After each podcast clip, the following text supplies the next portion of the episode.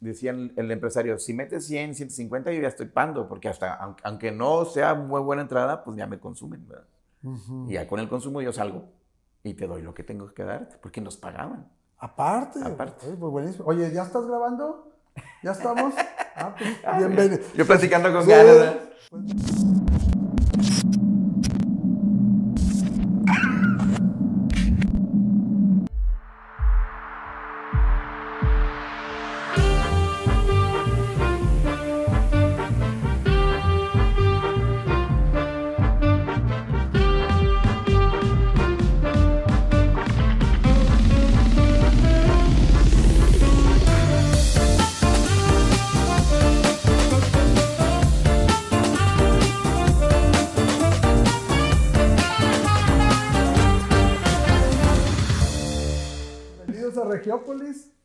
Estamos con Tony Hernández del Gran Silencio y gracias por estar con nosotros, Tony. Sé que vienes de un viaje largo desde Portland, de presentarse allá en... Estuve en Seattle primero y luego estuve en Portland.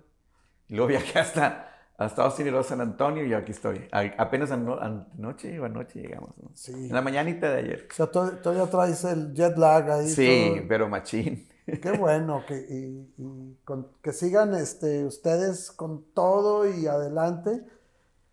A la audiencia hay que compartirles, cumplen 30 años 30 ustedes años. Como banda, pero tú ya más de esos años como músico. 36 años ya cumplidos ya de músico.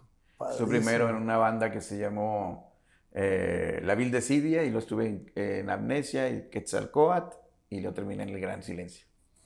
Y qué acierto, ¿no? Porque, como decíamos ahorita, El Gran Silencio es la banda sonora del Monterrey de... Sí, porque realmente como lo rolamos en todos lados, años, sí. Nuestras letras hablan de todo, de las montañas, del concreto, de que dicen que es un ranchote, pues sí, en realidad es un ranchote con edificios. Ya ves, así hay que considerarlo. Sí, pues es que las ciudades tienen que tener historia, ¿no? Y antes de ser ciudad tienen que tener un buen bagaje de rancho. Y si no fue de rancho, fue como nomás empezar a montar edificios de la nada, pues qué clase de lugares en el que vives, ¿no?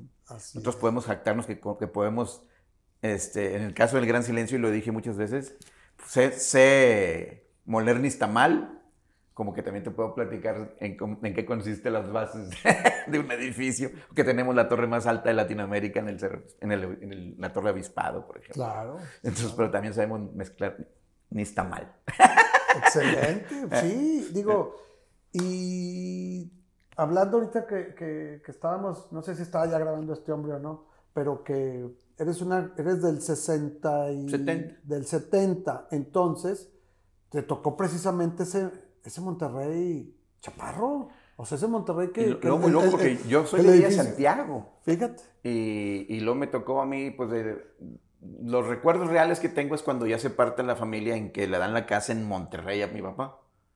En la unidad modelo. La unidad modelo fue la primera zona habitacional de colonias que tenía plaza comercial, cine, iglesia, avenidas para que con algo de cultura, ¿no? Nos ponían cosas así. Y se supone que iban, por eso se llama unidad modelo. Ese iba a ser modelo de las siguientes colonias a partir de los años 70, ¿no? ¿A qué edad sales de Villa de Santiago para acá? Pues yo salgo como de los 7 años, 8. Claro. Y es una dualidad porque como quiera estando yo en la escuela, mi papá no estaba bien establecido la familia y nos regresábamos a Villa de Santiago. Claro. En los fines de semana, en vez de estar sábado y domingo en Monterrey, pues nos regresamos así. Y las vacaciones de las escuelas, pues era vivir todo el tiempo en Villa de Santiago. Hasta los 10, 11 años ya de tiro ya no regresé mucho a Villa de Santiago. Pero te toca entonces también el Villa de Santiago original, que esperanzas sí, claro. Que es lo que es ahora, parece. Sí, los merenderos allá, sí. Estamos hablando del Álamo y de ir a comer siempre al Álamo. Del sombrero paseos, y del oso que había ahí. El oso que tomaba chévere acá. Todo eso me tocó a mí. Los accidentes míos iban al seguro que estaba en la bajada a la presa de La Boca, ¿no? Yo caminaba todos los arroyos para llegar a la presa de La Boca. Nosotros vivíamos al lado de un río, que es el del río La Chueca que está ahí. Mi casa estaba justamente así, bajando la lomita, aquí estaba el río. Entonces yo en las mañanas yo me levantaba corriendo y me salía a correr y me echaba un clavadazo en el río. Teníamos noria, y por ejemplo, me bañaba y mi mamá me daba un puñito así de Fab y un jabón que teníamos de olor, por decir, el Sets, ¿verdad? Sí. Y cuando, pues como andamos en el monte, pues se te hace muy grasoso el pelo y el Fab te quitaba lo grasoso. Entonces yo me iba a correr, me metía al río, me iba a meter la cabeza y me echaba el fabonazo acá. Y me echaba un clavadazo y luego hasta me quitaba toda la ropa con una piedra, le ponía la piedra arriba de la ropa y yo con el jabonazo acá y ya me bañaba. Pero nosotros hicimos nuestro pozo, sacábamos las piedras y con eso construíamos las bancas. Cuando decíamos vamos a cenar fuera, es que mi papá había hecho una mesa fuera de la casa, entonces cenábamos abajo de un huizachote y de un sabino. Entonces era una vida muy, muy chingona la que tuve de infancia, ¿no? Fíjate, y con esto que me estás diciendo, me estás haciendo entender mucho de la trayectoria también del gran. Pues de eso hablamos todo el tiempo. Cuando hablamos de las chicharras, cuando hablamos de los perros del agua, por ejemplo, la gente no sabe que es un perro del agua, ¿no? Son unos insectos que quedan flotando, que están abacho, que tienen dos colmillos. Sí, son chinches así. Sí. Hablando, alguna vez los de sur decían que los vinagrillos no existían. ¿Cómo que claro no existen? Claro que sí existen los vinagrillos. Estos males se te pegan, es como un 100 pies, pero más pequeño. Y cuando los pisas, pues huelen mucho a vinagre, o sea, vinagrillos, ¿no? Y todos esos animalillos, ¿no? Las planchas, unas que estaban en el río, entonces, a veces hay canciones que tenemos que la gente no entiende mucho. De hecho, me tocó, hay una canción que tengo que se llama El Espejo. Y cuando la cantaban nadie la entendía. Porque yo todas las frases que utilizaban eran muy norestenses, ¿no? Y en el DF, en Colima. ¿Cuáles? Apearse. Bajarse. Bajarse del caballo, bajarse, ¿no? Sí. O por decir, y aparte como muy slang de barrio, pero de barrio de los 70s, 80s, ¿no? Pero decía andar muy giriolo. Entonces decían que... No, muy giriolo, ¿no? Entonces, sin que era eso, ¿no? Hacerle la burriona. Burriona se quedó, ¿no? Pelona. Sí. Entonces, esas frases, aquí nosotros entendemos. Sí. Poca madre. Sí. Pero, ¿qué es eso? Que me hacen la burriona, ¿no? Entonces, la canción está muy rara porque dice: ahora sí, violín de rancho, ya llegó tu profesor, el MC de las rimas de las calles, el mejor. Peló pantominero, tan chafa y afrentoso. Porque no dicen pantomimero, no decíamos, porque lo decíamos mal. Decían pantominero. Sí, eso es cierto. Entonces, y decían que es un pelado pantomimero, pues el que hace pantomimas, ¿verdad? El que es muy así para hablar, o muy piporrero, ¿no? Muy piporresco. Entonces, todas las frases que iba yo diciendo, muchas razas no las entendían. De hecho, la palabra chúntaro, que utilizamos chúntaro style, es una palabra de los 40s o 50s, que se utilizó cuando se acaban la época del plan bracero en Estados Unidos, y que se vienen, que regresan muchos a México y a Monterrey, nuestros pasaporteados, pues traen la mezcla del pachuco, del chundo, el cholo y el chúntaro. El chúntaro es el mal fajado, mal peinado, guangote, ¿no? Fíjate, esa sí no me la sabía. Es una palabra peyorativa, entonces nosotros así nos decían, ¿no? Cuando, es que estos chúntaros y chúntaros y chúntaros, pero muchas razas de los 90s nunca habían escuchado. Saben del naco en el DF, el naco. Pero el naco es muy diferente al chúntaro. El naco es el que aparenta lo que no es. El que quiere, como Huicho Domínguez, el que quiere parecer rico, pero y se viste como de una manera muy torpe, pero no se ve, de bola te das cuenta que este vato no es rico. Pero el chúntaro no, es un vato orgulloso de lo que es. Aún esté vestido como pachuco, aguado, tumbado. Y ahora se quedó el chúntaro style, ¿no? Sí, y dimos un giro a la palabra para que fuera ya no peyorativa, sino ya simbólica de una región. Entonces está interesante. Cada vez que oyen chúntaros, voltean a ver a los cholitos de Monterrey, ¿no? Claro, y en el Mitote también hay un montón de slang local. Sí, claro, fregón. Todos los juegos infantiles de nuestra infancia. Es sensacional. Y dices que cuando se presentan otros lados, incluso aquí en México, pues ¿de qué está hablando? Quizás, pero igual lo disfrutan, ¿no? Sí, claro, porque también una cosa interesante que ha tenido el Gran Silencio es que hacemos música para la cabeza, para la panza y para las patas. O sea, te ponemos a pensar en muchas situaciones. En lo del estómago tiene que ver con el espíritu, el sentimiento, con lo que te digo de los olores. Que cuando yo te diga, por ejemplo, cuando hay una canción que se prende la vela, que los chúntaros del barrio regresan, que las señoras están sentadas afuera en las mecedoras, en la banqueta, porque en los años 80 sacaban las mecedoras y a toda madre, o sacaban la tele de ver la fiebre sabatina de box. Sí, pues es que adentro está el calor. Quienes son de nuestra edad, al momento que recuerdan, también sienten ciertos olores de cómo olía a café. De hecho, en muchas canciones decimos que en Nuevo León o que Monterrey huele a café y acero. Cuando existía el Fundidora, ¿no? Ah, tienes razón. Cuando pasabas cerca del barrio antiguo, por la Y, habían buenas cafeterías cercanas ahí y te sentabas a esperar a que prendieran la llama de fundidora. El azul. El azul. Sí. Y te da un olor a café constante. Entonces olía mucho a café y acero. Por eso dicen la canción así, o sea, olor a acero y montañas y a café. Y con cerros azules. Decía mi maestra Saskia Juárez, yo también estudié pintura, soy licenciada en artes visuales. Okay. Que era muy raro que solamente en algunas, muy pocas regiones en el planeta los cerros se ven azules. Como aquí, por la caliza, esto sí. Es muy extraño, ¿no? Sí. Y también en la manera en que da el sol, la mezcla del amarillo con el verde, como que lo rebota y te da un cierto verde azulado, ¿no? Sí. Y eso lo digo en las canciones también, regularmente digo que las montañas se ven siempre azules, ¿no? Y a veces llegan y dicen, oye, sí es cierto, llegan gente de fuera y dicen, es que yo siempre, por ejemplo, voy a Veracruz y todo es verde, verde, verde, y mis montañas son muy verdes o muy cafés o verdosas. Y llego a Monterrey, desde que vas entrando, se ve la diferencia de lo verde y ves a lo lejos el cerro de la silla azulado, el topo, la Sierra Madre, la M, el cerro de las Mitras.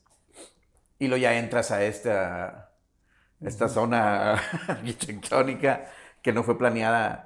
Que tan arraigados que somos, pienso yo que los antiguos, la gente como que se dedicó a hacer crecer esta ciudad, nunca proyectaron a más de 15 años, ¿no?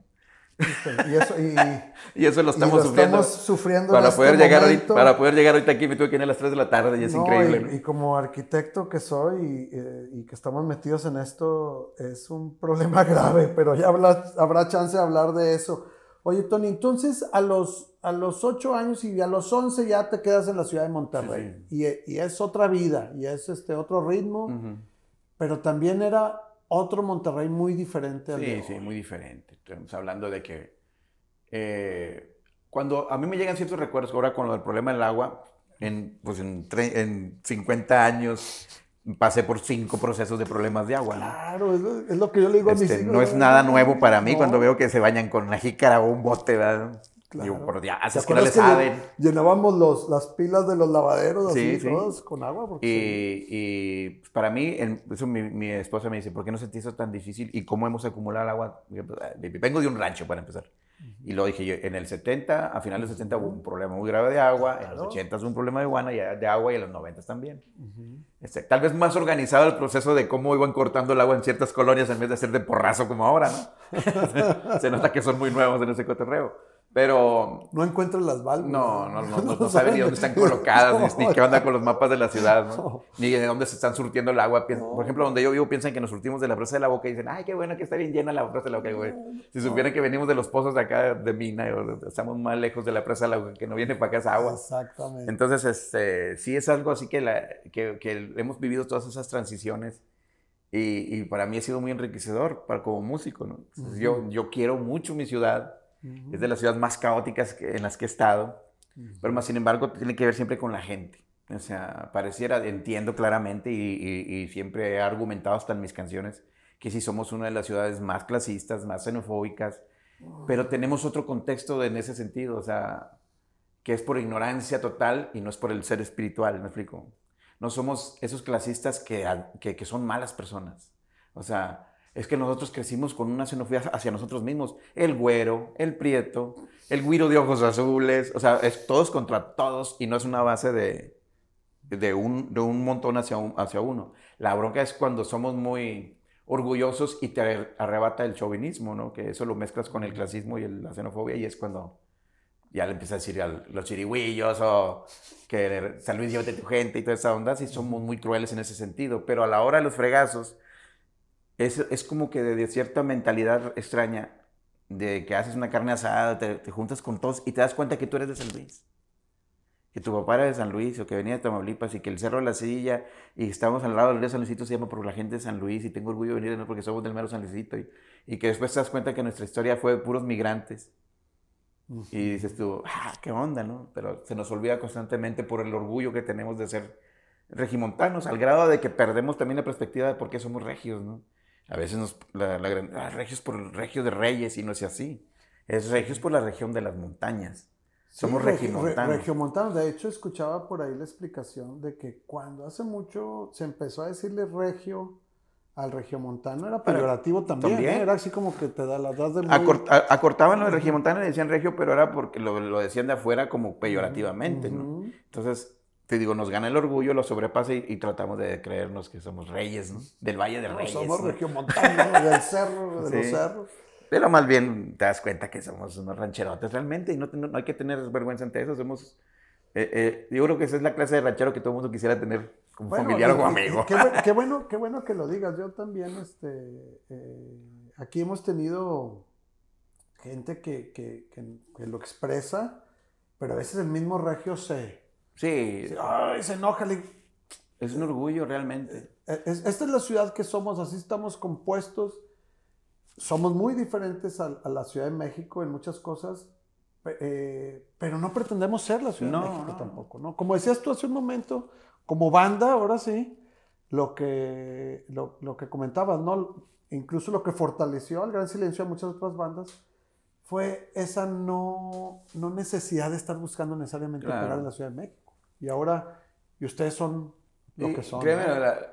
Me preocupa un poco las nuevas generaciones porque sí pierden la perspectiva, y más porque nosotros los viejos no hemos sabido plantear los contextos con las nuevas generaciones. A veces se queja uno mucho de que las millennials, bueno, ¿quién les educó a ellos? Pues fuimos nosotros. Lo hicimos mal. Para estarnos quejando de los nuevos es porque algo mal hicimos los viejos. Entonces, y pues de uno como agrupación y más como en contexto social, El Gran Silencio ha sido las pocas bandas que tienen un contexto social muy marcado en Nuevo León. Que donde quiera que vamos, queremos que vean Monterrey, ¿no? O sea, y nos dicen, son esos vatos, espérate, es que no lo has visto, ¿no? Realmente. Y ahí te lo voy a mostrar como un álbum fotográfico, la música del Gran Silencio, canción tras canción, sonido tras sonido, letra, todo el colorido musical que le llaman. Se parece, es que uno como es artista plástico a veces, son 7 notas, 7 colores, ¿no? Entonces, a veces uno habla con colores sobre la música, ¿no? A veces se ríen porque si quiero un bombo, dámelo un azul más profundo. Ya. ¿De dónde sacas el azul más profundo? ¿Qué estás loco? Y no, es que mira, esto suena blues, ¿no? Entonces, mezclamos eso y a veces no nos entienden cuando decimos es que nuestra música tiene colorido, tiene olores, tiene sabores y todo eso. Y tú, pues, ¿cómo? Es que necesitas vivirlo. Y la gente de afuera se emociona con los ritmos. Y con las mezclas, y que de repente decimos 2, 3 frases y los ganchos son muy marcados y como que dicen, caray, ¿qué onda con esto? Llama muchísimo la atención.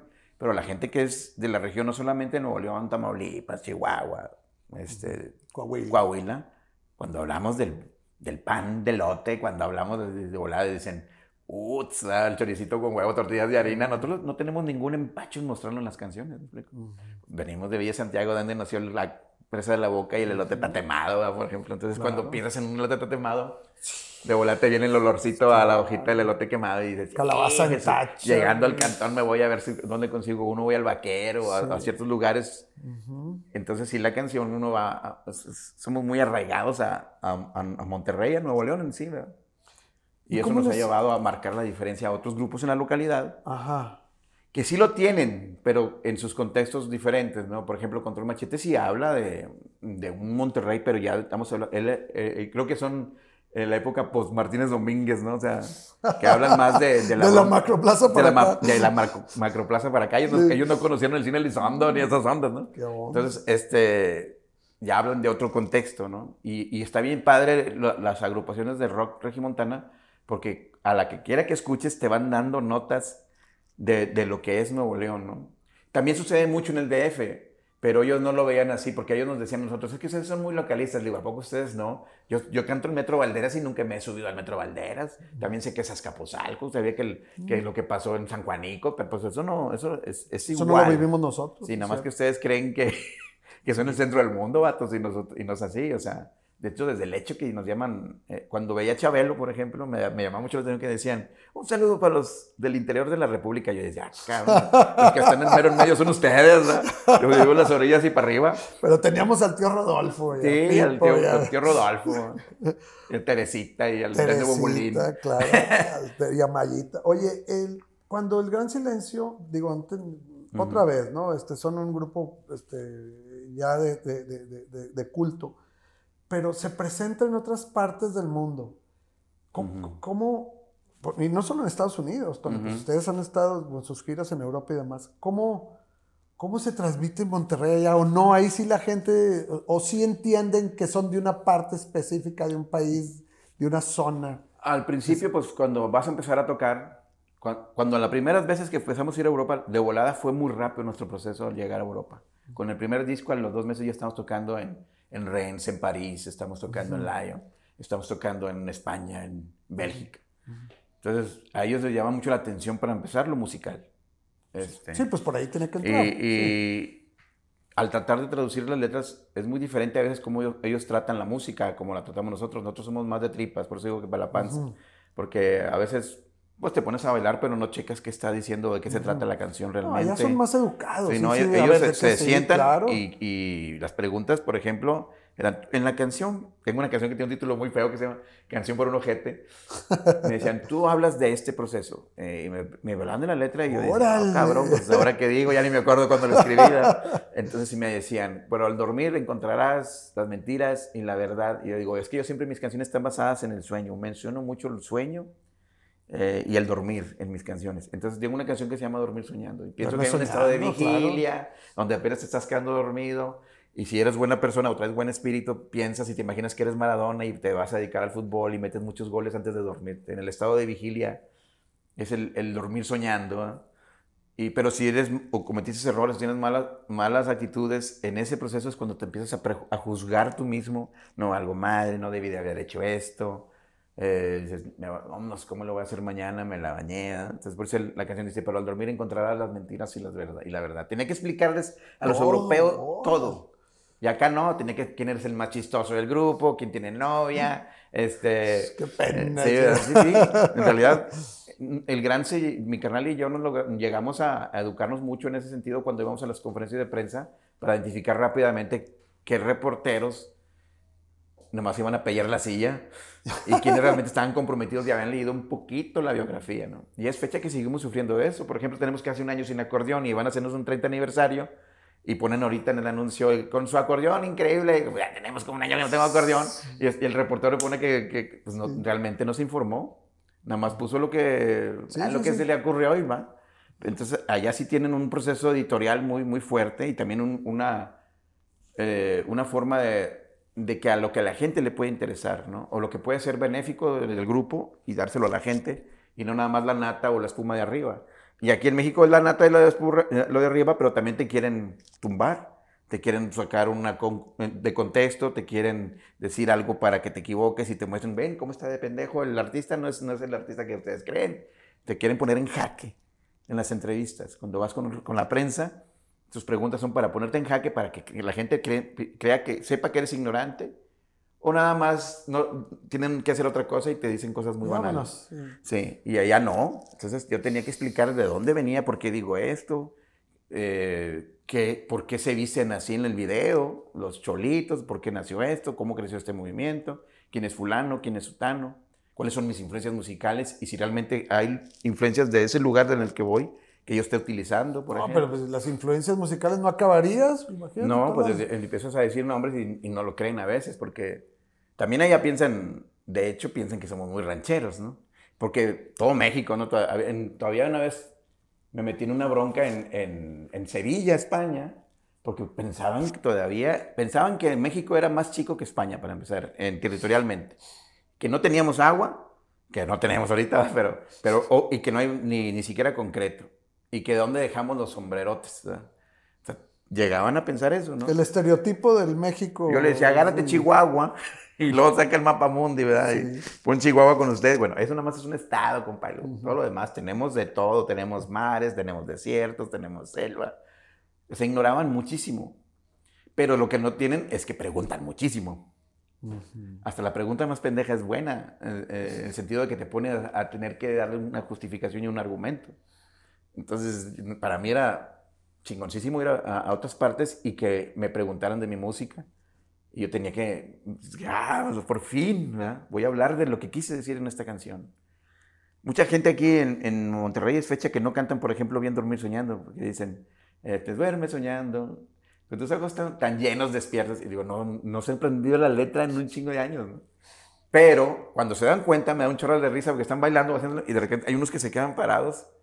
Como que llegan la mayoría de los adolescentes en su onda acá existencial de dónde vengo, de dónde soy y toda esa onda, y empiezan a cantar la letra y como que de repente encuentran respuestas en la letra y se acaban y van hasta el camerino. Güey, ¿qué onda con esa letra? Digo, pasaron quién sabe cuántos años y apenas te estás dando cuenta, ¿no? Sí, entonces hacemos letras así, que de repente, o con el Círculo de Amor, canciones de mi carnal Cano que tiene buenísimas, como Super Lexatín, ese proceso de la ansiedad y cómo van llevando... Que tienen que llevar ciertos medicamentos, que te tienes que medicar, que tienes que realmente que ir con un especialista y no dejarlo pasar y ver que puede ser cada día. En vez de que te digan todos cuando tienes ansiedad, que te dicen, no, hombre, no pasa nada, te va a quitar el dedo. Y eso te activa cada vez más la ansiedad a que te digan, y puede ser peor. O sea, eso que estás sintiendo está gacho, pero puede ser peor. Entonces, como que eso a la inversa te empieza a relajar, güey, pues sí, puedo haber sido peor, entonces me voy a relajar. Escriben los dos. Sí. Comenzamos escribiendo canciones juntos y luego después cada quien hacía canciones por separado y luego decidimos separar ya las autorías. También por cuestiones autorales y de broncas de porcentajes y cosas de ese tipo. Somos uno de los grupos que tiene muy claro lo que es autor, intérprete, o sea, compositor y intérprete. Porque la mayoría de los grupos pasan procesos muy difíciles y cuando ya están muy arriba y hay dinero por medio, empiezan a desintegrarse todos los grupos, porque es cuando empieza la repartidera del dinero y luego después saben que repartieron dinero que no debieron de haber repartido y después también saben a unos que no les han repartido dinero que debieron de haberles dado. Entonces esa también es una cuestión muy...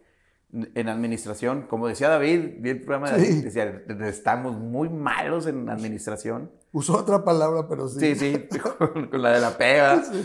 Pero pues la verdad tiene toda la razón, porque es que desgraciadamente nuestros grupos en el rock y en lo norteño, y más aquí en Nuevo León, se hacen los grupos por amor a la música. Y no, en El Gran Silencio no invitamos nunca a nadie a hacerse rico y mucho menos a hacerse famoso. Y tenemos un lema que somos el antisistema del antisistema. No, nada de lo que esté funcionando es prioridad para que funcione el grupo. El grupo tiene que funcionar primer plano con la música. Y la música tiene que ser nuestra mejor tarjeta de presentación. Olvídate que tu mejor página de internet, de redes sociales, y sí, entendemos que tienen razón cuando nos dicen que tenemos que tener más de 1 millón de seguidores en Facebook, en la página de Facebook. Nosotros tenemos 225,000. No voy a hacer nada en lo absoluto para incrementarlo. Tengo que estar toque y toque y toque y al que le interese que le pique ahí. Yo no le voy a pedir ni de favor, ni hacer tonterías que a veces considero payasadas que no lo son, porque me van a regañar y van a decir, ah, yo lo hago.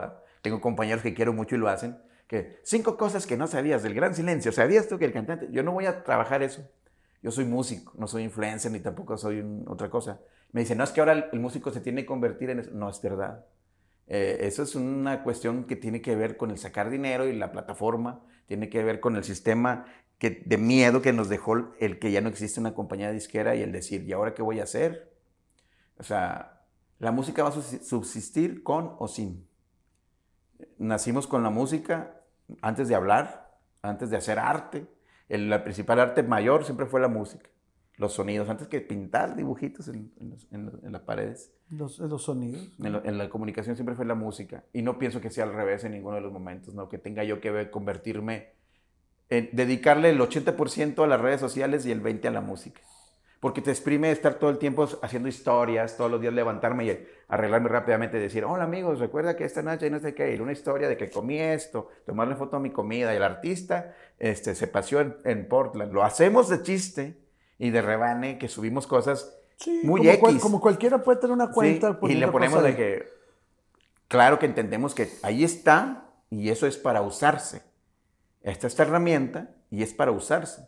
Como podremos, por ejemplo, te voy a poner un ejemplo. Fuimos a Portland y vimos unas hamburguesas que se llamaban las Little Big Burger, ¿no? Sí, sí vi a tu carnal ahí. Entonces decíamos, qué contradicción. ¿Es pequeña o es grande? ¿Y qué onda con esto? Y lo ponemos como chiste, como una cosa así. Pero no es una práctica constante y no está dentro de la página del Gran en el sentido como para promocionar a la agrupación. De hecho, no estamos hablando de música, estamos hablando de otra cosa. Pero digo, mi carnal, vamos a mantenerlo limpio, ¿no? La onda muy punk, el pensamiento punk de do it yourself, ¿verdad? Oye, Tony, pero, a ver, se dice muy fácil 30 años en este rollo. Y como decía yo ahorita, era un Monterrey en aquel entonces, ¿cuándo se funda el Gran? ¿En el 90 y qué? En el 92. En el 92. al 2022, o sea, son 30 años. Y ustedes son el común denominador, ¿no? El hilo rojo de toda la historia de la ciudad. Ajá, sí. Entonces han ido viendo, así como en vuelo de ojo de pájaro, cómo se va transformando la ciudad. Sí, sí, claro. Y el sonido de ustedes sigue siendo muy de Monterrey. Claro, muy sí. Muy acerca de la ciudad, muy acerca, testigo de sus cambios y demás.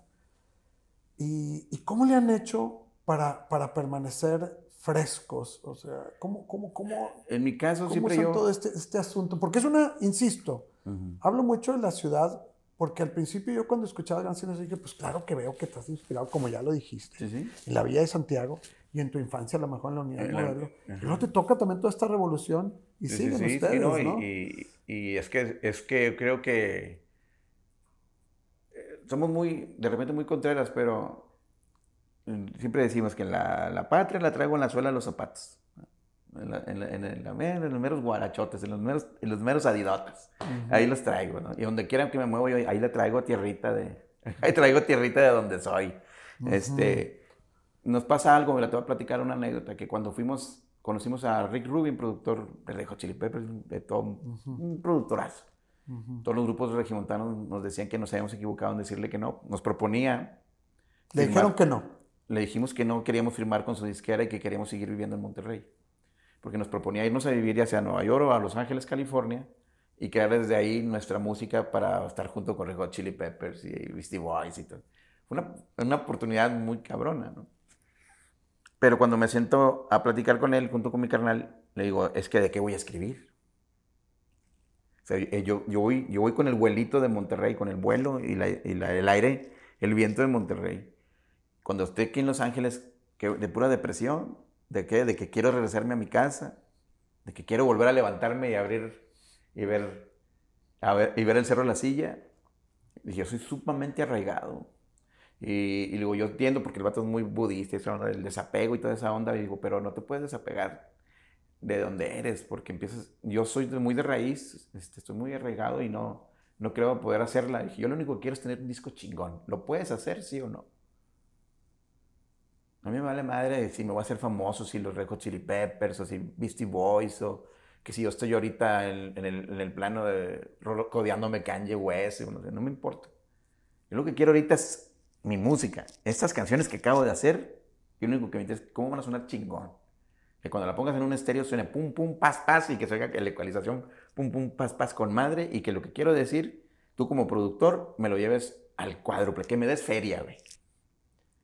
Y decía, huevo, vénganse entonces. Y el vato nos agarró muchísimo respeto y tenemos hoy en día una amistad padre con él, ¿no? Cada vez que hay alguna duda, cada vez que hay algo, pues nos podemos agarrar el teléfono y comunicar, oye, pues estoy haciendo un disco y estoy atorado, pues haz esto. Entonces, lo que acabas de decir, si no lo interpreté mal, el Gran Silencio es porque está en Monterrey, porque sí. Siguen en Monterrey. Y nos han dicho muchísimas veces, cuando se vino la inseguridad muy fuerte, muchos músicos tuvieron que salir de la ciudad, ¿no? En mi caso, en mi colonia, me mataron pues, 10, 15% de mis amigos, ¿no? Entonces, desaparecidos y un montón de cosas. Así. Yo decía, cada vez era una noticia, ya supiste, no, que caljevo, que ya le dieron cuello, le dieron quiénes, pues los soldados se equivocaron y que le tiraron, y no se paró el burro. Hubo una nota de un familiar muy cercano, ¿no? No era familiar directo, pero... de mi ex esposa, que lo mataron porque mostró el lonche, ¿no? En la que, aquí por Lázaro Cárdenas, ¿no? Entonces, todo eso, pues, muchos artistas dicen, a mí me hablaban constantemente a mi teléfono de que estamos afuera de tu casa y que te vamos a dar crunch y que no sé qué onda, que si no depositas y que no... Y nunca me fui. Aguantaron. Es que tenía que aguantar vara, nadie me iba a quitar mi Monterrey, ¿me explico? O sea, nadie me iba a quitar... el proceso de que yo, el mes de eso, yo empecé a proponer en mis canciones. Es una canción como Revolucionar, es otra canción que se llama Despierta sin temor. Eso me empezó a crear más la satisfacción de por qué me sentía yo compositor. Y empecé a escribir sobre eso. Hicimos todo un disco que se llama Revolución contra Sistema. Y si escuchas ese disco, habla de ese Monterrey, de ese momento, con su violencia y decir...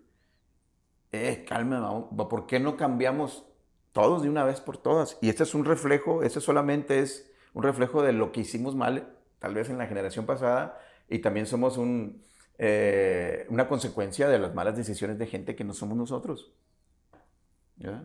Entonces yo dije, no, pues ni madre, no me voy. Y terminé divorciado, compa. Y todo, pero... Tuvo su costo. Sí, todo en la música, ser músico y ser artista, yo siempre entre comillas, porque nosotros decimos jugando del verbo hartar, sí. Tiene muchos, la gente no se da cuenta muchas veces, pero tiene un costo muy fuerte. Somos como drogadictos, somos adictos a la expresión musical, al grado de no querer abandonar nunca el escenario. Hay un músico español que decía que el escenario es el sitio de nuestros recreos. Es como cuando suena el timbre del recreo, uh-huh, y es, ya voy a empezar a recrearme. El escenario es mi hogar, mi espacio. Digo que ando malo de las cuestiones renales, uh-huh, me subo al escenario, se me olvida por completo y tiro patadas. Hasta voltean mis camaradas y me dicen, tranquilo, no, hombre, ¿cuál tranquilo? Vamos a darle machín. ¿Verdad? Y me bajo y ya me dolerá después, pero verle la cara al público que tiene satisfacción, que estamos llenando un espacio, para mí es muy importante. Y además, somos mejores servidores públicos que muchos servidores públicos, ¿no?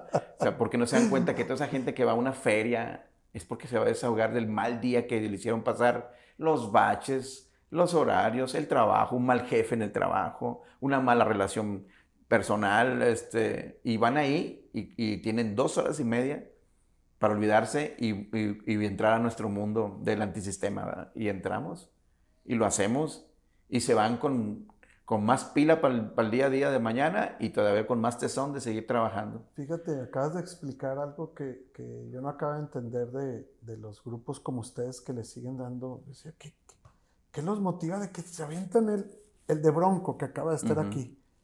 Que Lupe a sus casi Dios, 70 años...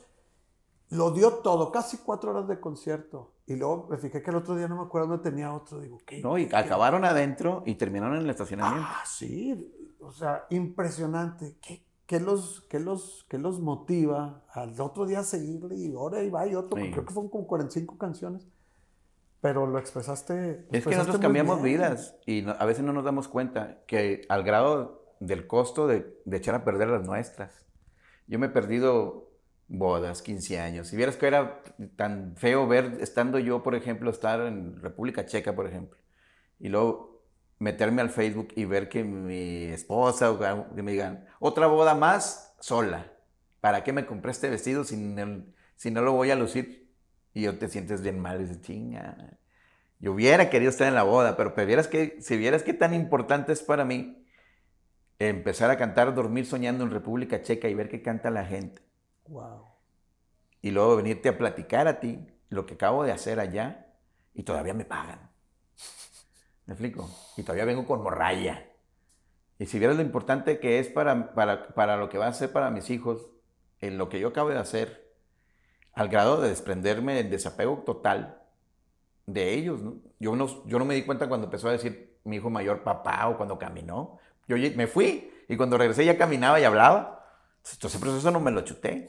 Entiendo espiritual, mentalmente, lo que sentía mi ex esposa, ¿verdad? De decir, uh-huh, me lo estoy chutando aquí yo todo solo, ¿verdad? Entonces decía, es que yo soy como el Papa. Toda proporción guardada. Toda proporción guardada. Pero me debo al público, ¿verdad? Y en realidad no me debo al público. Yo siempre he tratado de decir, se lo debo a mi trabajo. Uh-huh. Y El Gran Silencio también tiene esa cuestión también, que es de los pocos grupos que le explica muy bien a su público cómo funciona esto de la música. Tal vez por eso no tendremos 1 millón de gentes en el Facebook, pero los 250,000 que están ahí siempre están al pie del cañón. Porque yo siempre le he dicho al público, que me he enfrentado con públicos que dicen, por mí comes, por mí tragas, te debes a mí, porque si no te veo yo, tú no eres nada, y así. Digo, no, yo me debo mi trabajo, igual que el carpintero, igual que el zapatero, igual que el arquitecto. Sí. Si no haces bien tu chamba, ya valiste pito. Si yo no hiciera bien mi chamba, no estuvieras tú aquí. Yo me debo a mi trabajo y a la chinga que me he llevado para sostener mi trabajo. No porque tú me des 150 pesos ya me hiciste mi vida, güey. O sea, mi vida es más allá que 150 pesos de una entrada. Si fuera así, le deben muchísimo dinero a Oscar Atié, a Pandora, a la Flans. Me explico que güey. O sea, imagínate, no podemos ser un tazo o una tarjetita de los Pokémones que compraste, te causaron satisfacción y luego la guardas en un cajón. Nosotros somos el recuerdo día a día de tu vida. Por eso decía que somos el soundtrack de sus vidas, ¿no? Cuando me dice a mí alguien del público, nah, el disco libre de Ese Loco es el mejor, porque esa rola está tan bien chida. Digo, no, güey, es porque en ese momento de tu vida estaba pasando algo bien chingón contigo y en el radio estaba sonando Dormir Soñando, o Tonta Canción de Amor, o estuviste con tu novia bajo un farol echándole un fajezón y estabas oyendo Tonta Canción de Amor. Y cuando oyes Tonta Canción de Amor, viajas rápidamente tu subconsciente a ese momento y te trae una satisfacción personal encabronada. Esa es la magia de la música. No es que eso sea mejor que las que están ahora, sino que ahora las nuevas canciones le están haciendo ese mismo proceso a un grupo de gente diferente. Que me dicen, no, el último es el mejor, suena más cabrón. He llorado, me casé, le pedí matrimonio a mi esposa con este. En cambio, el primer disco a mí no me cae muy bien porque no conocen el cine Elizondo, porque no conocen cómo fue creada la macroplaza. La Alameda, el resbaladero. Sí, el resbaladero interminable, la Alameda. O sea, no conocen los tacos del chino, los tacos del venado. Y todas estas ondas dicen, no, pues ahorita toca lo que estamos cantando ahorita, ¿no? De hecho, Tony, esa es una pregunta que quiero hacerte. El Monterrey, digamos de 10 años para acá, el Monterrey caótico, el Monterrey densificado, el del centro, ahí que se contrapone con muchas cosas, el del Monterrey inseguro, el del... ¿sigue inspirándote para escribir, para tocar? ¿Sigue siendo un aliciente para continuar con todo esto? De hecho, acabo de hacer una canción que voy a estrenar en unas semanas más, del nuevo disco que se llama Audiofilia Subliminal Dub. Se llama la canción Destino y Azar. Y habla de una persona, de lo que somos como regimontanos. Y trato de hacer como que el celofanazo de lo que es el regimontano, ¿no? Sí, el día cuando lo escuches no lo puedo mostrar ahorita, pero cuando lo quieres decir, pinche Tony, tienes razón. Tiene que ver con el soy y el estar. Yo soy regimontano y estoy aquí. Entonces, acá empieza, soy un polvo de estrellas, un pelo flotando en el mar. Añoramos tanto que hubiera mar en Nuevo León, que los camiones, los choferes pintan un cerro de la silla con una playa y palmeras.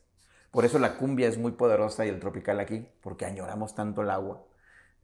Y habla de un proceso de Alfonso Reyes, habla de mi carnal Cano escribió sobre el cerro, que te levantas, abres la ventana y lo primero que ves es el cerro de las mitras. Yo hablo de la fuerza que me da hasta gritar un gol, ¿verdad? Porque mucha gente piensa, ay, qué pinche banalidad, no tienes una puta idea de lo que es gritar un gol desde el área poniente del estado universitario. No tienes ni puta idea cómo te encadenas con más de 45,000 personas. O sea, a los que ignoran eso, ¿verdad? En vez de restarlos, súmalos. O sea, cuando dicen, no, es que son descerebrados que ven a un güey correteando un balón. Si tú consideras que el fútbol es 11 pendejos correteando una pelota, estás muy pendejo, ¿verdad? Pero también puedo entender que hay prioridades en el Estado más allá del fútbol, pero tampoco ignoramos, tampoco nos hemos metido a incursionar en la mente de quienes van al fútbol a ver si realmente están preocupados. Porque a la hora de los putazos, esos 11,000 o 45,000 que están ahí, son los que se llevan la chinga día a día y les pagan hasta con un pinche abono del fútbol. O sea, lo que mueve la fuerza obrera de Nuevo León es lo que mueve no solamente Nuevo León, estamos hablando de un 18% del país. ¿Me explico? Entonces, todo eso no lo ignoramos constantemente. Y de eso trata la canción, de que también somos muy ignorantes como regimontanos. Hablando de arquitectura, se reflejan en cómo construimos nuestras propias casas. Desde el momento que haces la caída de una casa y que pasa la barda y cuando llueve el chorro, el agua va y le cae al vecino, desde esa pendejada sí es el regimontano. Que no proyectamos a mucho más que la alegría y la holtanaza de decir, vamos a darle, como es como el Borras. Y después el vecino dice, cabrón, las dos aguas que hiciste, la otra agua que hay para mi barda. Lo de la barda medianera es la lucha de las colonias populares, ¿no?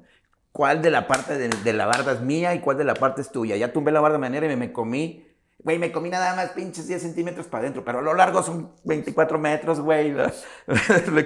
Y todo eso es que hacen pelear a los vecinos y que si el agua, que si corre el agua para tal lado. Eso somos como regimontanos, ese es nuestro Monterrey mal proyectado, en cortito. Y luego lo ves en grande Y lo te ves en Constitución, en Venustiano, y eso te había proyectado en grande, y luego lo ves que están haciendo un chingo de edificios. ¿Cómo van a subir el agua, güey, si no hay agua? ¿De dónde van a sacar el agua? Y vas en la torre más alta de Latinoamérica. ¿Cómo le hacen para subir hasta el último piso? ¿Cómo zurran en el último piso para bajarle al baño? Todo eso, como Gran Silencio, como compositor, a mí me inspira un chingo. Entonces, pero no lo veo como de una manera negativa. Y tal vez a veces la gente dice, mira, este regimontano se queja mucho de los ricos. No, no, no. Él es estarme reconociendo constantemente en lo que somos como regimontanos. Y la banda El Gran Silencio es eso. Somos la banda regimontana. Igual iba a sonar bien mamón y, como dicen mi camarada Jaime López, molestia aparte, más popular de todo Monterrey, en muchos años. Puedes hablar de los Alegres de Terán, de Ramón Ayala. Y sí, pero tú vas a Singapur, y voy a sonar muy mamón, vas a Vietnam, Surinam, te puedo mostrar mi lista de mis regalías y con lo que está pegando últimamente, en dónde estoy pegando, en Argelia. Ahí estamos. Y digo yo, chingo a mi madre si te vas a Rusia y no haya 100 güeyes rusos que conozcan El Gran Silencio. O puedes ir a China, Japón. En Japón hay más de 1000, te lo puedo asegurar. Pero también en donde menos te imagines. Estamos desde Argentina hasta Canadá, y desde Japón, China, Rusia, República Checa, Bélgica, Holanda. No somos grupos que nomás van a festivales y tocan por cuestión cultural, que mándame unos matachines y yo te mando unos pinches ninjas para que bailen. No, que tenemos shows pagados. Te digo, yo puedo ir a Portland y no hacer Café Tacuba, pero yo no sé cuántas veces va a Portland Café Tacuba, por ejemplo. Pero nosotros tenemos un lugar donde vamos y tocan, y hay de todos, desde negritos, güeros y mexicas. Digo, pero somos el menos popular es en ese sentido de lo comercial. Porque la gente, tan así somos de arregados, que pierde la perspectiva del valor del grupo del Gran Silencio. Al grado que no nos consideran a veces ni a la par de los fabulosos Cadillacs, o de Café Tacuba. Ellos dicen, pues es El Gran Silencio. Al cabo es El Gran Silencio. Por ejemplo, en el Machaca Fest, hubieras visto en nuestro camerino. Era un poquito más chico que este. Pero a Panteón, a los otros les ponen hasta baños en los camerinos. Y nosotros que seamos austeros, güey. Nosotros no pedimos... Nadie es profeta en su tierra. No, y entiendo eso claramente, pero también deberían... hay otra contraparte a eso que también estoy muy agradecido de la gente de Monterrey, pero esa es la consecuencia de nuestros actos del antisistema. El pago hacia ustedes es de una manera... El pago mío del Machaca, ¿sabes cuál fue? El cagarme de risa de ver que cada vez que anunciaban gracias por haber asistido al Machaca Fest 2022 pasaban imágenes de nuestro público. Qué frío. Ponían a otros grupos, pero el público era de cuando tocamos el chúntaro, ¿no? Y luego dices, pues no es cierto. O como cuando vino contra la de Killers, que los pusieron en el mismo horario, con The Killers decían, ya valió que eso es gran, porque toda la gente está viendo The Killers. Sí. Le agradezco a los Killers que hayan tocado las dos chingonas rolas al principio, porque nada más tocaron las dos chidas y toda la gente vamos a ver al gran. Y qué fregón que lo que comentas de lo que sucede cuando toca el gran en otras partes del mundo. Porque por su propia esencia van dejando pedacitos de Monterrey en cada una de esas presentaciones. Y nos ponen en el mapa. Y lo loco que me he dado cuenta es que siempre hay alguien de Monterrey. ¡Ah, caray! Estábamos en Ultres. El regiomontano, el ciudadano universal ahora. Sí, ¿no? Estábamos en Ultres y estaba yo con madre tocando, ¿no? Y de repente nomás oía, ¡eso, pinches perros! Y yo, ¡oye, güey! Y de repente, que la chingada, atrás a un vato con la camisa de los Tigres acá. Y yo, de Monterrey, para ti, compa, para ti va a estar pinche rola. En Utrecht, en Lyon, en Rennes. Siempre hay 2, 3 de aquí de Monterrey. En Alemania, en Colonia, güey, había como unos 20 o 30 con camisas rayadas de Tigres. Y yo decía, siempre anda el regio perdido, anda ahí perdido. Sí, ¿no? Sí. Oye, ¿qué onda con eso? La Libres y Locos... esa raíz de... Hay una historia de consecuencia. No es que se hayan basado en la canción o en el disco de Libres y Locos, pero sí hay una consecuencia de que cuando quieren poner el nombre a la porra tenían diferentes nombres que les decía el cronista ahí del estadio. Sí, sí. Y cuando se juntan todos los de la barra hacen como una tómbola. Vamos a poner nombres y el que gane, ¿no? Había un equipo de fútbol 7 de la Colonia Primavera, por ahí, que se llamaban Los Libres y Locos a causa del Gran. Ya. Y ellos pusieron en un papelito Libres y Locos y la aventaron. Entonces, cuando sacaron acá la tómbola, pues salió Libres y Locos, ¿no? No quiere decir que toda la porra nos quiera un chingo. Ay, vamos a ponerle como el Gran, el Libres y Locos. No, creo que la suerte de que un grupito que sí le gustaba el Gran se llaman Libres y Locos, porque primero fue Libres y Locos de nosotros y después fue el nombre de la porra. Que también es un momento de la ciudad muy cabrona, cuando sale este disco, que decimos, somos silenciosos, orgullosos y sabrosos, somos mexicanos, somos libres y locos, güey, ¿verdad? Que era cuando los Tigres se van a la segunda división. Me acuerdo. Entonces, ante la derrota, los regimontanos hacemos un pinche pachangón para salir adelante, güey. Es lo que me gusta de los de aquí, güey, que somos una contradicción completa. Somos una piñata de Bart Simpson, güey. Piñata como mexicanos y el Bart Simpson guanabí, ¿verdad? Me explico, somos unos pinches guanabíes encabronados, pero ante las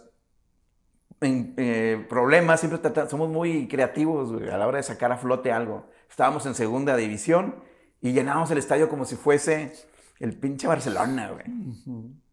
Y lo llevamos al equipo otra vez, así de pedo, hasta la primera otra vez. No duramos mucho ahí abajo. Y nos pusieron trabas de todo, de que tienes que pagar $1,000,000 para no sé qué, que ahora tienes que jugar otro partido. Ah, si ya lo ganaste, pues vas a tener que jugar otro partido, como que no querían que subiera. Y pues ya íbamos, y la gente, y entonces nosotros cantábamos en ese momento, somos orgullosos, silenciosos y sabrosos, somos mexicanos, somos libres y lacos, y todos gritaban, ¡huepa! ¿Ah? ¡Huepa! Entonces era chingón oír eso en el estadio. Y el mitote, empieza el mitote, ya no se ve lo que es, güey. Todo el estadio cantando, ¿no? Pues sí, tiene que ver con eso, ¿no?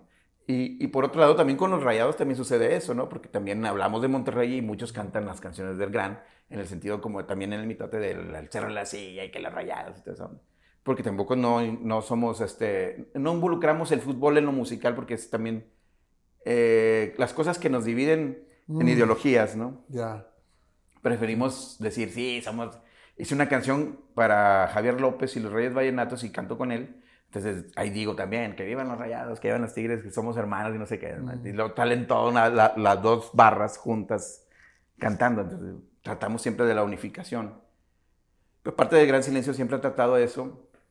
Y te decía hace rato de que no nos consideran a veces tanto así en Monterrey porque no somos profetas en su tierra, sí, pero también está pasando algo con las nuevas generaciones. Mira, acabamos de cumplir 30 años de carrera.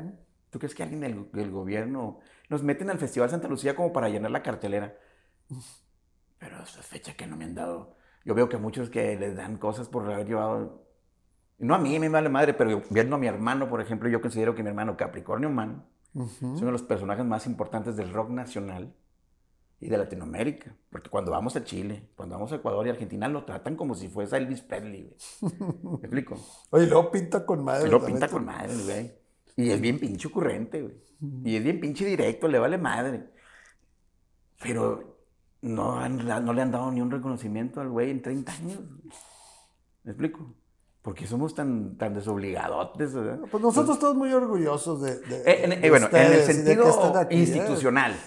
En la nata de la institucionalidad, eso es malo para los grupos nuevos. Eso es lo que te iba a decir. Ustedes genera... como que esas cosas ya las ven y... Sí, a mí me valen madre. Nosotros ya están acá. De hecho, yo le digo acá, nosotros somos el clásico grupo que tumba las esculturas a patadas. Ajá. Pero eso afecta un chingo a los grupos nuevos.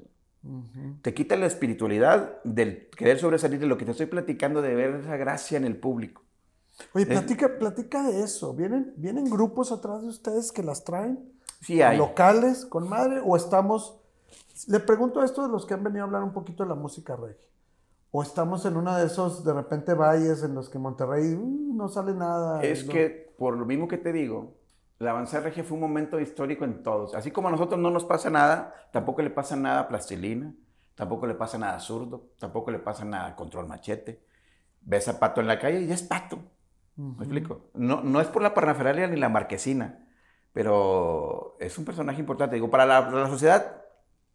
Es el mejor de nuestros camaradas, Pato. Los fans y todo. Para el público no tengo problema. Hablo yo de la institucionalidad. De que debería de haber, y alguna vez lo propuse en lo de Aldo Regio, dije, debería de haber en cada esquina de Nuevo León la cara de Castillo de Jumbo. Fíjate lo que voy a decir, tal vez es una tontería. En una pared y un pedazo de fotografía, de la letra de fotografía. Y ponerla ahí. que hizo Castillo, o Jumbo, ¿verdad? O poner a Pato Machete, ¿verdad? Uh-huh. Y poner una parte de Somos Mexicanos, de Mexican Curious, ahí la letra. Uh-huh.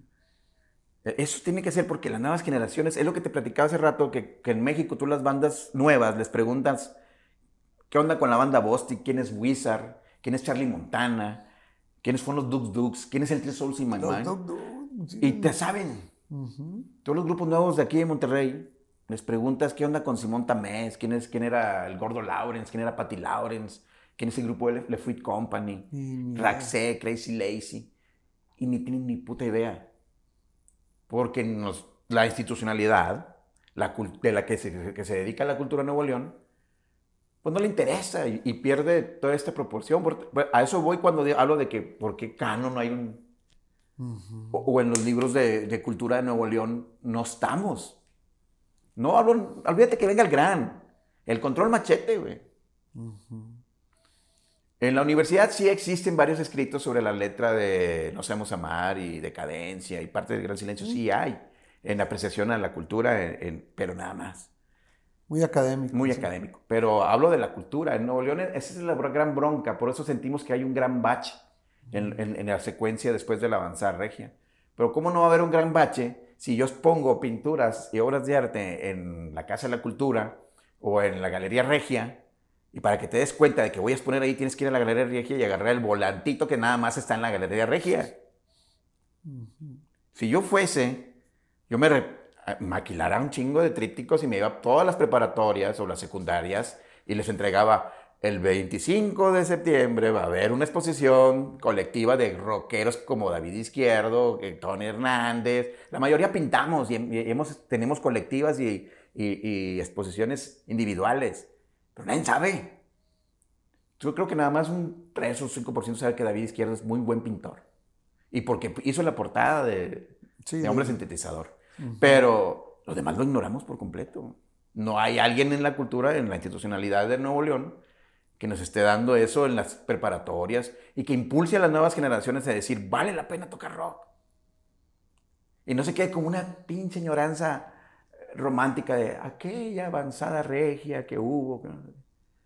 No, por eso te agradezco también el espacio, que tengo la oportunidad de decirlo. No, y encantado, pero está muy denso lo que estás diciendo, porque le estás planteando un camino difícil al que viene ahí. Sí, claro. Yo sí lo tuve. ¿Sí? Acabo de terminar locuciones para un proyecto de Aldo Regio, de Bernardo Losúa, los hermanos Chapa, sé quién es Garzazada, Alfonso Reyes, pues un montón de personajes importantísimos. Uh-huh. ¿Quién era por qué la Casa Roy? ¿Quiénes eran los de la Casa, los Salinas? ¿Quiénes nos gobernaron por tanto tiempo? En la cuestión de la cultura, como la familia Sada hizo el Museo del Vidrio, y lo quitaron, y lo también hizo. Desde que quitaron el Museo Monterrey, uh-huh, ahí por cervecería, sí, ahí puedes empezar a contar, no solo en la musical, sino en todo tipo de cultura hacia acá, el declive, en la importancia que le están dando más a lo sistemático, a la onda de querer ser, que nos metamos en la cabeza de que somos la mano de obra que mueve el mundo, ¿verdad? Y que al grado que nos vuelven ignorantes, y de ahí viene nuestra xenofobia, el creer que por nosotros traga todo México, uh-huh, el decir que si nosotros no movemos un dedo se chinga San Luis, o que si no hacemos esto Veracruz se lo carga el payaso, cuando es al revés. Se nos fue el agua, tenemos que pedir agua. Te quieres hacer una nación independiente y no tienes agua, y no tienes electricidad, y no tienes... ¿A quién se la vas a pedir? El día que se nos va la luz, le andamos rogando a Nuevo Laredo y a Veracruz que vuelvan a subir las chingaderas para que tengamos nosotros luz. O lo que nos pasó hace un par de inviernos, sí, ¿no? Del gas. El gas. Empiezas a parir chayotes. Realmente somos tan chingones. Nos han metido en la cabeza un falso chauvinismo que nos hace nada más mano de obra barata. Y no somos lo que querían nuestros antepasados, que podemos decir que eran a lo mejor muy nazis o la fregada, pero pues, gracias a Lozada, a Vasconcelos, a un chingo de gente chingona, hay estos grupos de esta generación, tenemos cierto bagaje del tesón de la chinga del día a día y sabemos lo que queremos y sabemos hacia dónde vamos. Y yo trato de decirlo en las entrevistas porque yo quiero que la raza nueva que nos vea diga, pues claro que se puede, güey. Si 5 cabrones que tocaban con un bote, con guitarras acústicas en los camiones, pudieron. Cuanto más ya te pueden comprar una chingada guitarra y hay internet y puedes hacer tus canciones por computadora desde tu casa. Pero la bronca es que no radica en eso la ayuda. Es lo que decían, es que mi papá me apoyó. ¿Tú crees que tu papá te apoyó porque te compró una guitarra?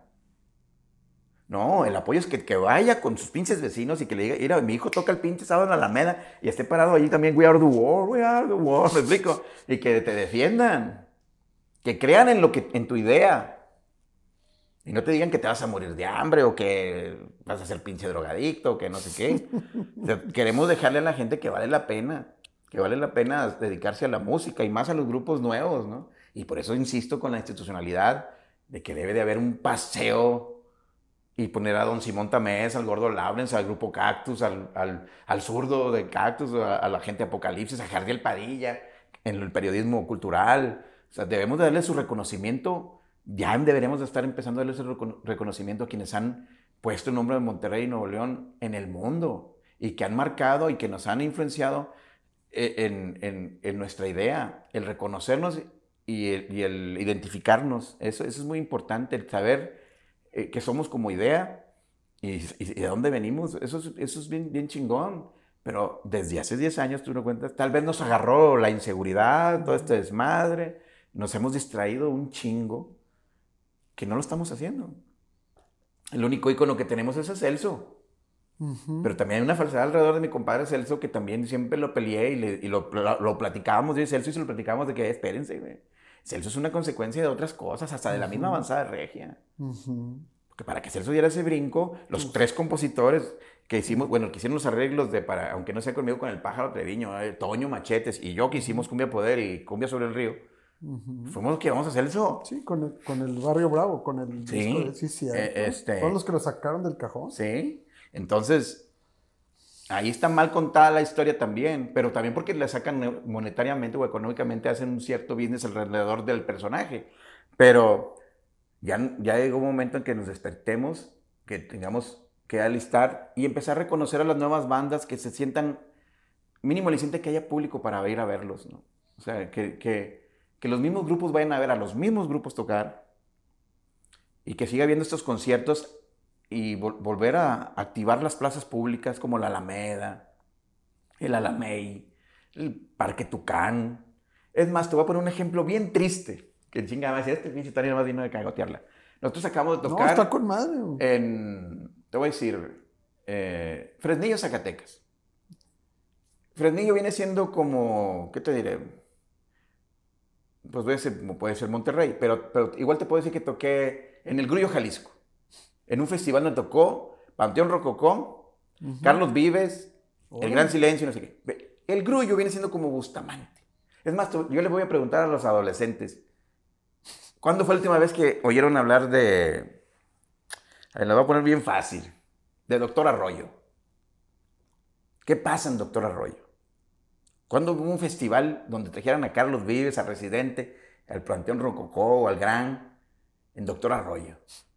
No, pero nosotros tocamos en Apatzingán, nosotros tocamos, o sea, en cada estado de la República, uh-huh, tienen hasta su feria popular, donde van y tocan un chingo pesado, el Palomo y los Ángeles Azules, el Gran Silencio. Y Nuevo León no lo tiene ni en Bustamante ni en Cerralbo.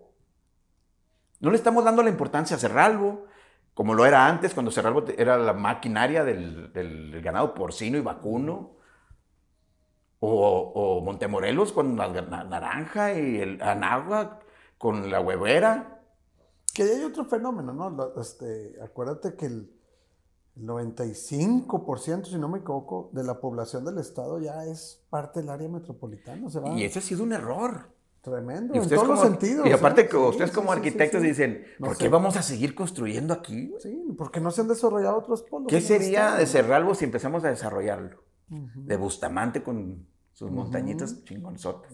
Rayones. Rayones. ¿Hace cuánta la raza de las preparatorias no escuchaba el nombre de Rayones? Y para empezar, ¿quién era Rayones para que se llame Rayones? Fíjate, o Villaldama. Sí, ayer me platicaba mi hijo de un festival que le gusta él ir en Sabinas, Coahuila, y que se arma. Sí. Y aquí Sí, wow. Acaba de ser la Feria de San Pedro. ¿Quiénes vinieron a tocar a la Feria de San Pedro? Era para que reventáramos macizo. Si tocamos en Ciudad Neza y es un pinche monstruo de eventos, cada 15 días. Si hubiera eso, los grupos regimontanos haríamos una gira municipal. ¿Y a qué le atribuyes eso? Porque me llama mucho la atención que ustedes como músicos son bien unidos y tienen, hacen un frente común y que no pasa con todo, ¿eh? A veces hasta nosotros mismos los arquitectos somos así medio divos y demás. Pero no han logrado que suceda eso. Solamente eso se ha visto replicado con los comediantes. Porque ahorita los comediantes tú ves a uno con otro y los se van juntos y hacen giras juntos y luego se separan y luego después uno se va con el otro, el Burgo se va con Zagar y Zagar ya hacen un evento y luego Zagar con el otro. Eso solamente es como la nueva avanzada regia pero en comediantes. Lo que pasa es que se cansa uno, platicando siempre nos juntamos y es más, yo cada vez que voy a presentar mi nuevo disco antes hago una carnilla y le hablo con Jonás, vente al Chetes, vente, vamos a escuchar el nuevo disco. Y no, te mamás. A veces también les hablo para que me den un aire por dónde voy, ¿verdad? Y me pasó con Jonás de que tengo una rola que es medio hardcore punk, pero fresón, así como Panda, güey, o como Genitalica, güey. Yo quiero que suene a eso, güey. No, yo te digo, vente, güey. Y graba las liras, canta, güey. Y me cantó en el nuevo disco, ¿no? Y con madre. Pero cuando platicamos esta de que, güey, ¿por qué no hay grupos nuevos? Sí. Y ponemos de que nomás está Serbia, o que está el Pequeño Fénix, o que están ciertos grupos que ya están muy salidos, pero no son nuevos, ya tienen como 5 años, ¿no? Y digo, ¿qué pasa, no? Con los demás grupos, ¿no? Los que son de garage, que ahí se quedaron, ¿no? Y digo, ¿será un foro el que falte? ¿Será un punto? No, foros y puntos tenemos muchos, y te acabo de decir hasta los municipios, todos los municipios tienen un kiosco encabronado como para ir a tocar. Lo que tienes es que están acostumbrados a que nosotros lo hacíamos. Si no lo hacen ustedes, si no lo hacen los mismos grupos, no hacen nadie nada. O sea, cuando el Gran, te lo voy a poner bien fácil, con el primer salario, con el primer pago del Gran Silencio nos lo hizo Tomás Boy. Se lanzó Tomás Boy de candidato con el partido Frente Cardenista. yo creo que por sus pistolas no. Pero mínimo dijo, vamos a meter un gran concierto del rock. ¿Verdad? Yeah. Y nos contrataron y nos pagaron. Me pagaron 40,000 pesos. Hola. ¿Qué hacemos con esos 40,000 pesos? Me compro instrumentos, lo guardo, lo invierto en el grupo. Dije, es que eso está muy bien, pero ¿de qué sirve que tenga instrumentos si no tengo dónde tocar?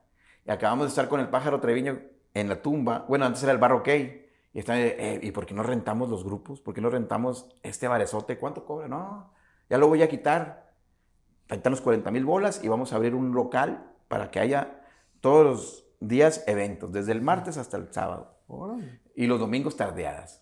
Entonces decíamos, los martes y miércoles va a haber poetas, van a leer sus poemas acá adentro y afuera abrimos a los grupos nuevos que toquen, ¿verdad? Y los jueves, viernes y sábados los grupos que ya están más o menos establecidos. Cuando los grupos de los martes y de los miércoles empiezan a llenarse de gente, los pasamos a los jueves, viernes y sábados. Ya teníamos un proceso. Había ahí todo un... Sí, un proceso bien cabrón. Llegaban grupos nuevos.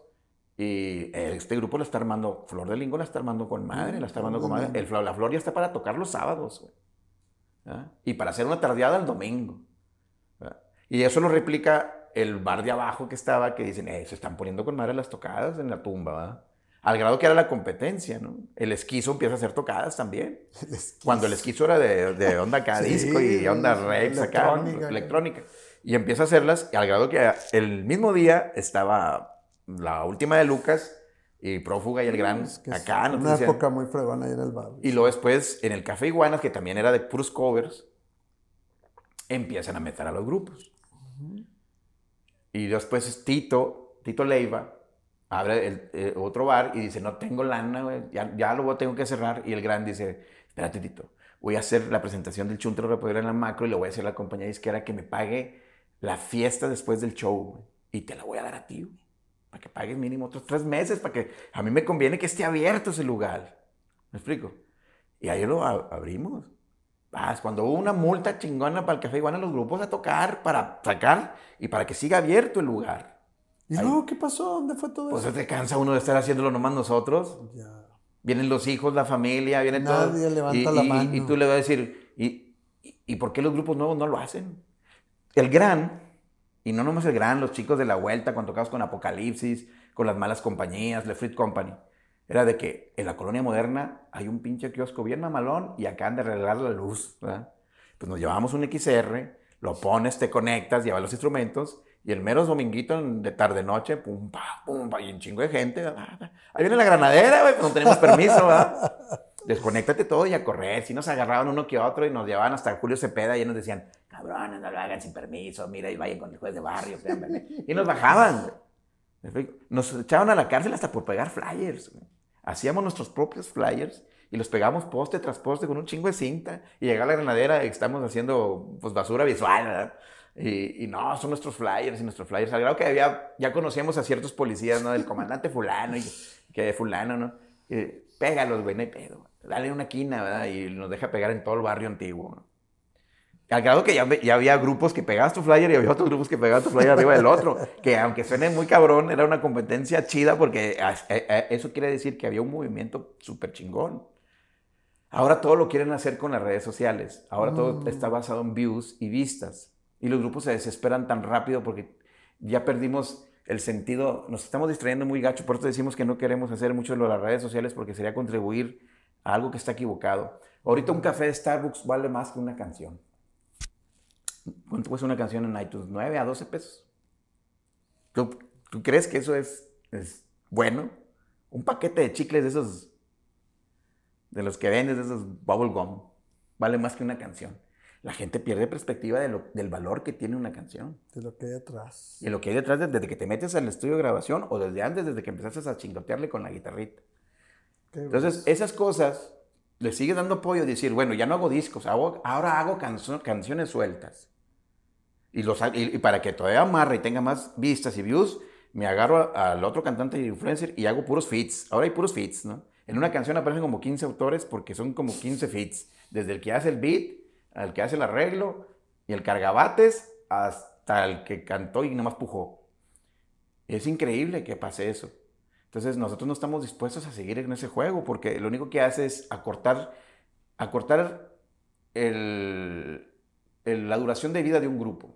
Pues Tony, en ustedes has expresado muy bien lo que es la esencia que ha mantenido al Gran Silencio como lo que es, ¿eh? Sí, lo que pasa es que también eso nos lo cuestionamos siempre. Digo, siempre que vamos a hacer un trabajo nuevo le decimos, ¿qué te quieres ganar? ¿5 millones ahorita y durar nada más 5 años? O a lo mejor nada más te ganaste 200,000, pero duras 30. Tal vez yo no tengo la pinche casota y el pinche rancho y tampoco soy el pinche rockstar. La onda es esa. Yo me voy a morir tranquilo ya porque yo sé que mis canciones la cantan más de 3 generaciones. Y que esas canciones me han alimentado a mí y a mi familia. Hasta a mi ex, hasta a mi nueva familia. Y no más a mi familia, sino a mi colonia, a mi barrio. Cada vez que mencionan la unidad modelo, el punto de referencia es el Gran Silencio. Donde viven los güeyes del Gran Silencio, para arriba ahí está. Pusieron a la unidad modelo en el mapa. Sí. Y nosotros, los Ángeles de Chávez, hay como 3 o 4 y hasta un jugador de fútbol, ¿no? Entonces, ¿sigues viviendo allá? No, ahora me cambié a Escobedo. Mi carnal Cano todavía vive ahí en Maya, ahí en la unidad. De repente suele ser... llegó un momento en que era un poco difícil, porque ya todos se iban a dar muy rápido a mi casa. Y yo decía, ay, cabrón. ¿Te cayó? Sí, me cayó el 20. Una vez, fíjate, fui al carnaval, tocamos en el carnaval de Veracruz. Y un chavito me estuvo correteando todo el tiempo. Y yo, espérame, carnal, espérame. Sí. Y se me olvidó y me subí a la camioneta y de repente iba así y se cuelga por la ventana el vato de la camioneta. Y, güey, es que quiero un autógrafo. Párate, güey. Se me había olvidado, es que a este güey le he dicho que sí y se me había olvidado. Pásame tu papel. Dice, no importa el papel, quiero que lo firmes con esta pluma. Entonces agarra la pluma y pum. Le doy el papel y el vato de la camioneta arranca, pum. Y el vato se va corriendo atrás de la camioneta y yo, che, güey, me quedé con la pluma. No, y que voy viendo una pluma de oro, vato. Y firmada, con una firma. Y la guardé, no, pues chingado, no la guardé. Y puse, ¿sabes? Si conocen a alguien, al dueño de esta pluma, cuando regrese a Veracruz, yo la tengo y se la voy a cuidar. Pasaron pues, medio año y se me ha olvidado la chingada pluma. Y de repente estaba en casa de mis papás y ahí en la unidad, y está lloviendo bien cabrón. Y me dice mi papá, hey, allá afuera hay un vato ahí, parado desde la tarde, güey. Y no se ha atrevido a hablar, pero creo que viene aquí a la casa. Y me asomé y, Tony, y yo, ¿qué onda? soy el güey de la pluma. Y yo, ah, cabrón, sí la tengo, güey. Deja, voy por ella, güey. Y pásate. Y me dice, no sabes ni cómo me vine, güey. O sea, de repente me salí a la carretera en Veracruz y pregunté a un trailero quién va para Monterrey. Y me vine en un trailer, güey. Me bajaron en la entrada de Monterrey. Y luego agarrado que me vine preguntando hasta que le dije a la raza, ¿dónde está la unidad modelo? Y dijo, mira, güey, en el metro hay una estación que se llama unidad modelo. Súbete y ahí te bajas en la unidad modelo. Se subió al metro y se bajó ahí. Y luego el vato llegó a la unidad y dijo, ¿dónde viven los del Gran Silencio? Ah, mira, está la Benavides, así todas todo derecho. Ahí, 3 cuadras de la derecha. Ahí en mero medio de esa cuadra ahí viven esos güeyes. Dije, ya aquí estoy, güey. Me vine sin nada, pero vengo por mi pinche pluma. No, pues le dije, se quedó ahí todo el día en la casa, le di de comer, le ropa nueva. ¿Y cuál era la historia atrás de la pluma? Era de su abuelito que se había muerto y tenía la firma de su abuelito en la pluma. Ya le di la pluma del vato, una camisa del Gran, le di ropa, ¿va? Ten. Y lo llevé a la central de autobuses y le pagué su autobús de retache. Tengo, para que te regreses hasta Veracruz. Sí. Le dije, pero no te andes viniendo así, pendejo. Te pudo haber pasado algo, güey. Pero también, fíjate, al grado ese de que cómo llega la gente, sí, y que la unidad modelo ya es bien fácil de dar con nosotros, ¿no? Y pues así es el arraigo, gacho, que tengo yo como por la ciudad. Y es como un amor-odio bien cabrón, porque yo quisiera que a Monterrey le pasaran cosas extraordinarias. Le van a pasar. Y de eso estoy muy seguro. Y todos los días voy a estar chingando con mis canciones para que pasen ese tipo de cosas. Esa es una buena noticia. Y la verdad creo yo que no soy el único. Estoy hermanado con Jonás de Plastilina Mosh. Estoy hermanado con los Jumbo. A todos los que has mencionado. Este es su foro, claro, está abierto. Y créeme lo que todos tienen una historia sobre la ciudad bien chingona, todo el inspector, todo. Bienvenidos, ¿eh? Y esto es lo que queremos hacer, difundir Monterrey desde todos sus aspectos. Y la música es importantísima. Sí, yo creo que... Entonces, has venido a aclarar muchísimo de cómo se dan las cosas aquí. Sí, sí, y tampoco se agüiten, ¿verdad? Porque a veces tiene uno a hacer un poco... pinzón o duro cuando digo cosas, pero creo que aquí nos tocó vivir y creo que es un muy buen lugar para existir y hasta para dejar de existir. Nuevo León y Monterrey en especial, estamos un poco distraídos, pero vienen cosas muy chingonas para la ciudad y creo que vale la pena un chingo defender la ciudad. Buenísima línea para despedirnos el día de hoy, Tony. Sí.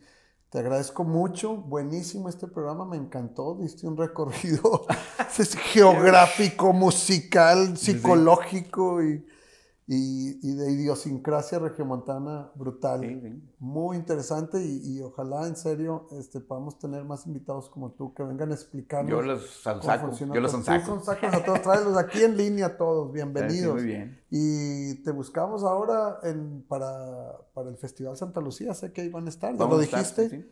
Y ya estamos también ahí, ya vimos el line-up, está bien interesante, sí, qué padre. Va a estar muy padre. Y la verdad, buenísimo. Sí. Aprovechen para divertirse ese día en Santa Lucía. Vamos a hacer cosas interesantes. Vamos a hacer un recorrido por los 30 años del Gran Silencio. Bruto. Ahí nos vemos. Perfecto. Muchas gracias. Y gracias a la audiencia por acompañarnos en un programa más de Regiópolis. Nos vemos el próximo jueves.